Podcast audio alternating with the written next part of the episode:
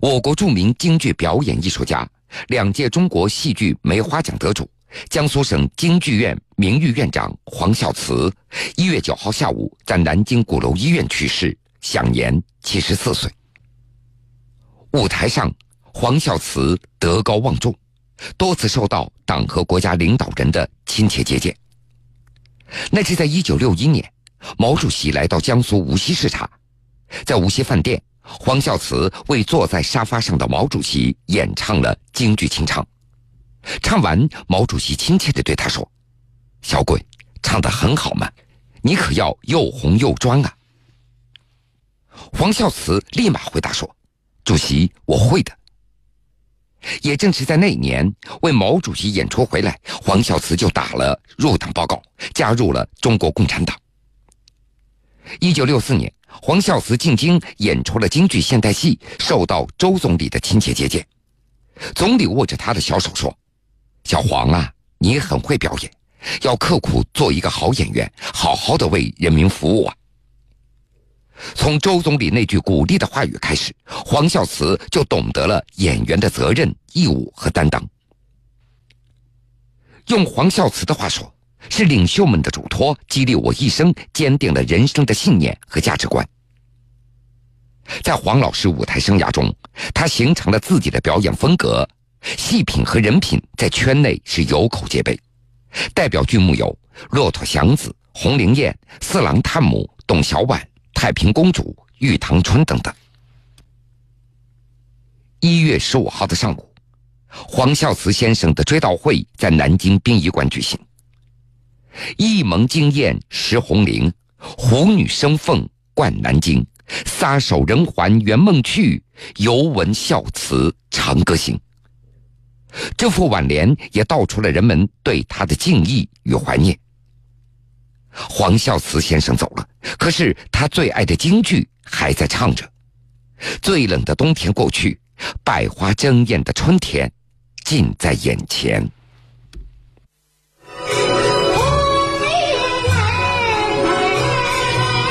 月十九号腊月二十二，梅花在淅沥的小雨中翘上枝头。在京剧大师梅兰芳先生的故乡泰州，高岗大江剧院正在首次上演青春版京剧《红菱宴》。这场演出，也是在向十天前去世的我国著名京剧表演艺术家黄孝慈先生。致敬。在江苏省京剧界，黄孝慈是唯一一位两次荣获戏曲梅花奖的大家。他生前最常挂在嘴边上的一句话是：“我这辈子只做了一件事，爱京剧，学京剧，演京剧，传京剧。”请听新闻专题。这辈子，他就做了这件事儿。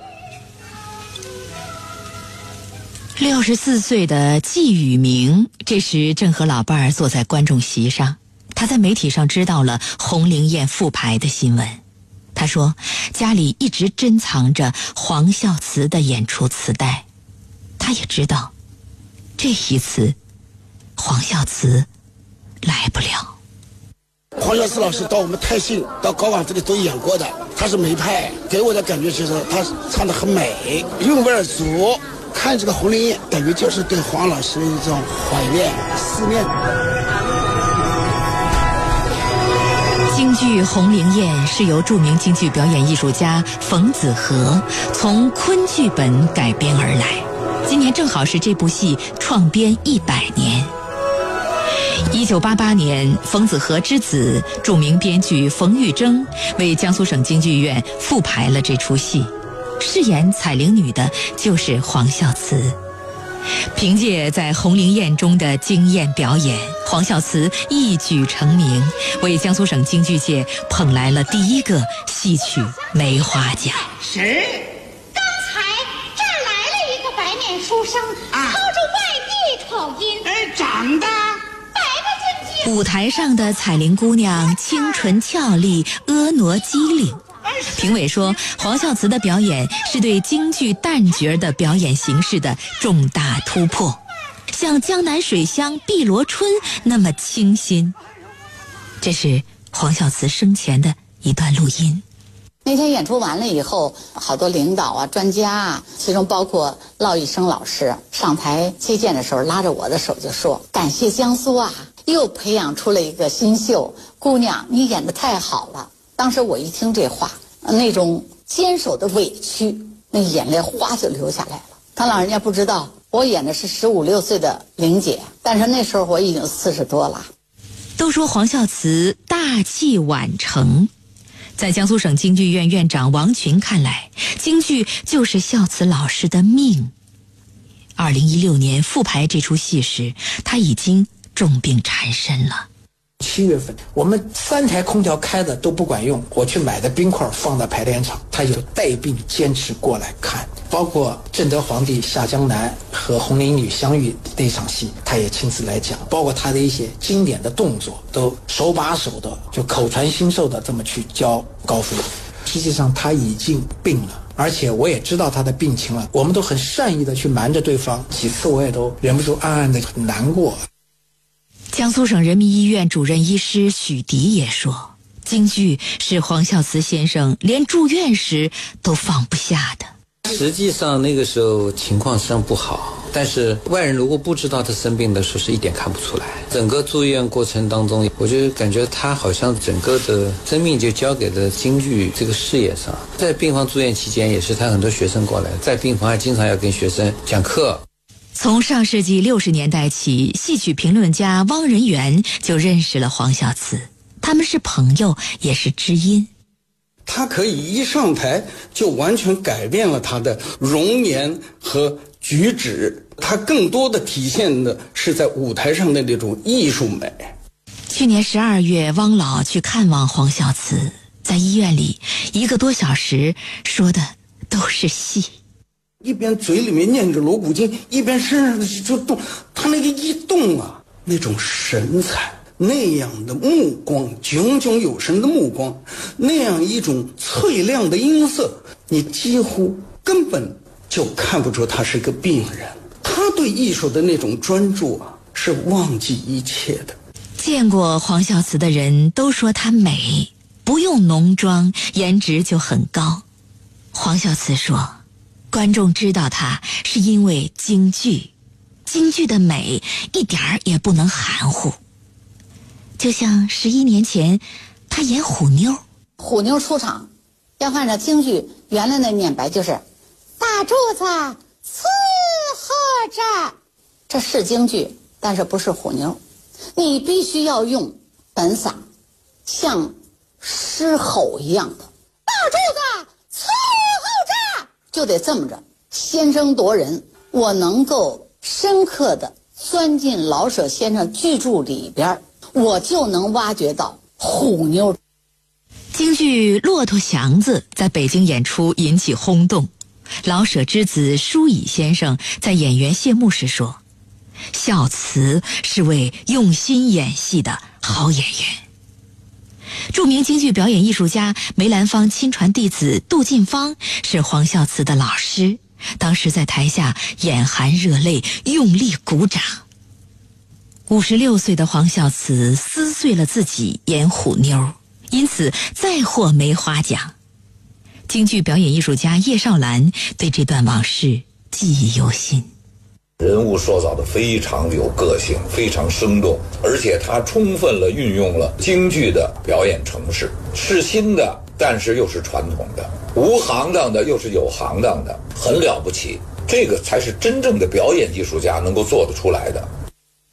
去年九月二十八号，青春版京剧《红菱宴》演出发布会时，黄孝慈涂着口红，化着淡妆，美美的出现在人们面前。时代在进步，戏剧必须跟着时代走，否则你就活不了。为什么叫青春靓丽版的《红菱宴》？就是它在舞台上活力四射。美啊！我们现在的观众也是要培养的，也是要用新的形式、新的模式来感染我们的观众群。为了向观众传播京剧的美，黄孝慈除了带徒弟，还走进戏台外的广阔天地。二零一二年十月，以他名字命名的学生戏剧社——孝慈剧社，在东南大学挂牌。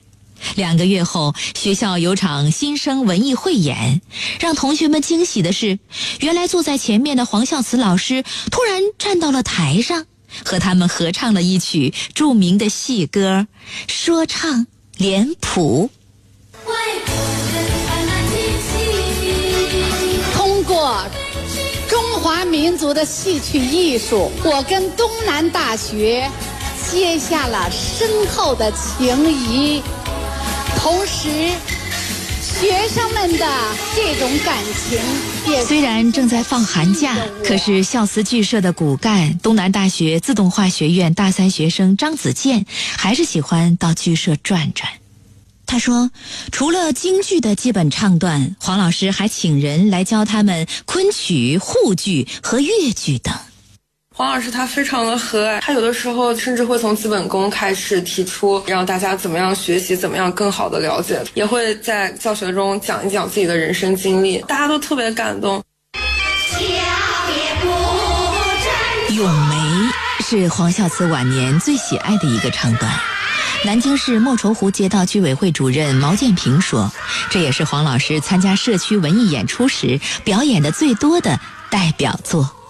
如果请他可能很难，他毕竟是个那么高艺术家，我们也是一个社区，只不过是跟他讲一下。见到他以后，感觉他一点架子都没有，一口就讲，只要有机会你们都来请，我愿意参与公益事业。我当时一下都愣住了，哎呀，我说没想到，学校、社区，甚至在他住的医院，只要有人请他表演，有人想了解京剧，黄孝慈先生总是来者不拒，清清嗓子就唱上了。他的恩师，我国著名京剧表演艺术家杜近芳先生说：“孝慈这么做，才是艺术家该有的样子。”有些人觉得对象不同，演戏的就应当有不同的这个对待，这个逻辑是不对的。考官跟群众一样的，都是为人民服务。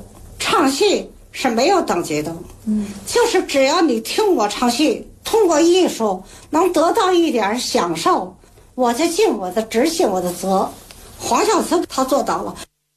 江苏省京剧院著名演员高飞说：“黄孝慈是老天赐给他的恩师。”一九九七年，十九岁的高飞刚从戏校毕业，到省京剧院实习。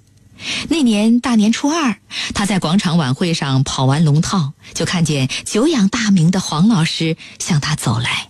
他走到面前来，他说：“你愿不愿意跟我学戏？”当时在我们这种圈内是完全想象不可能的事情，因为拜师，你是真的是你要找委托人、找领导。那现在是这么一个艺术家，这么大一腕儿，我就觉得像天上掉馅饼是一样的。青年演员丁小军说：“他的这块馅饼不是从天上掉的。”和高飞不同，黄孝慈这次跳过自己，把丁小军推荐给了自己的恩师，著名京剧表演艺术家梅兰芳先生亲传弟子杜近芳。杜先生收他做了关门弟子，丁小军竟然成了孝慈老师的同门师妹。孝慈老师他完全可以说这个苗子好，我来教吧。他觉得师傅的艺术成就啊，应该有更。好的学生来继承，我给我的老师，而且杜先生不收徒，他的年纪跟我年纪相差这么大，但是孝慈老师一说，他就他觉得信任相信，其实就是孝慈老师那那个对京剧那颗心特别无私。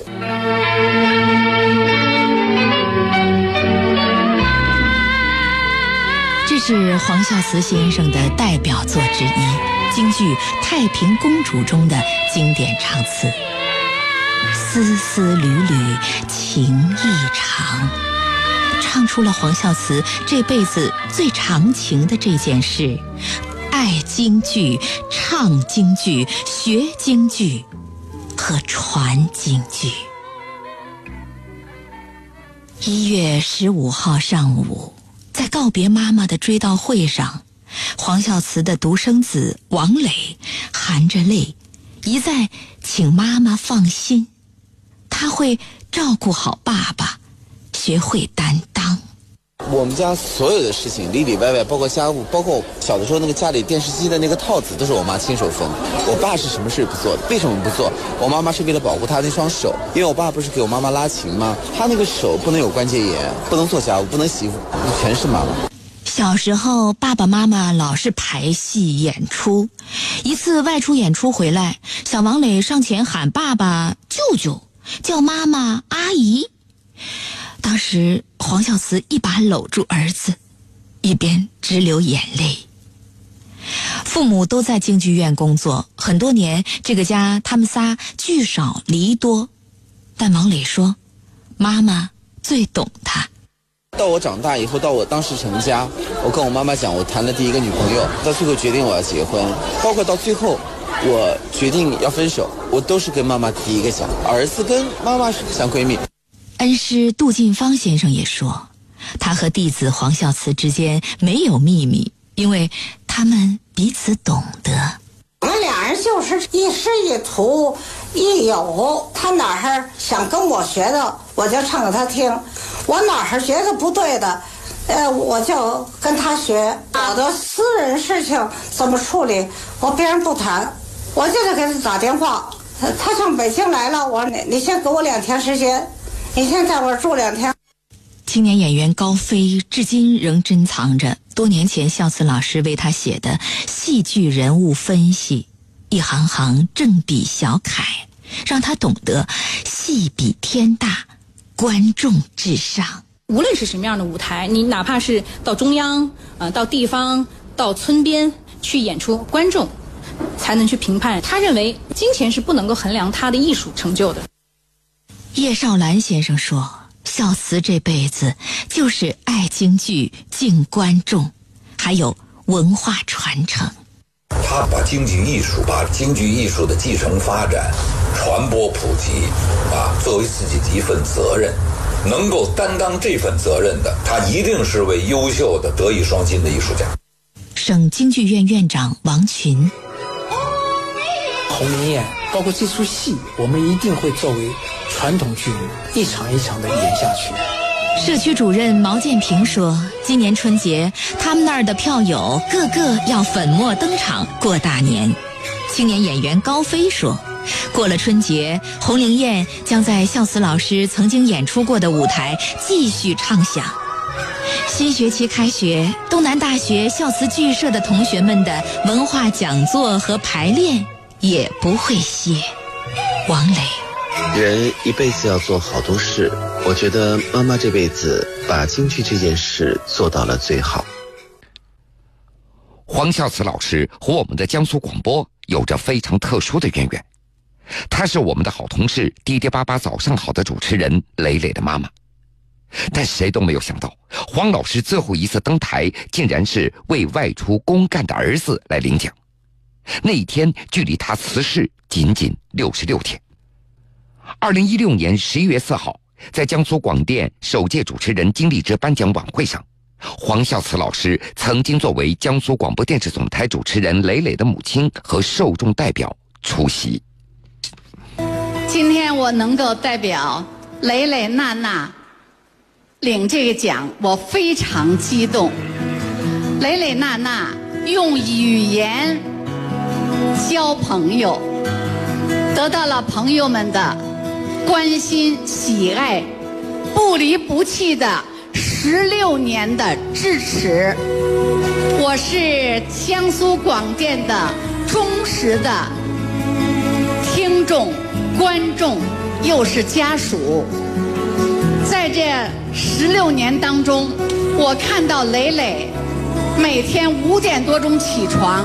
坚持了十六年，从中就能体味到所有的播音员和节目主持人的艰辛和付出。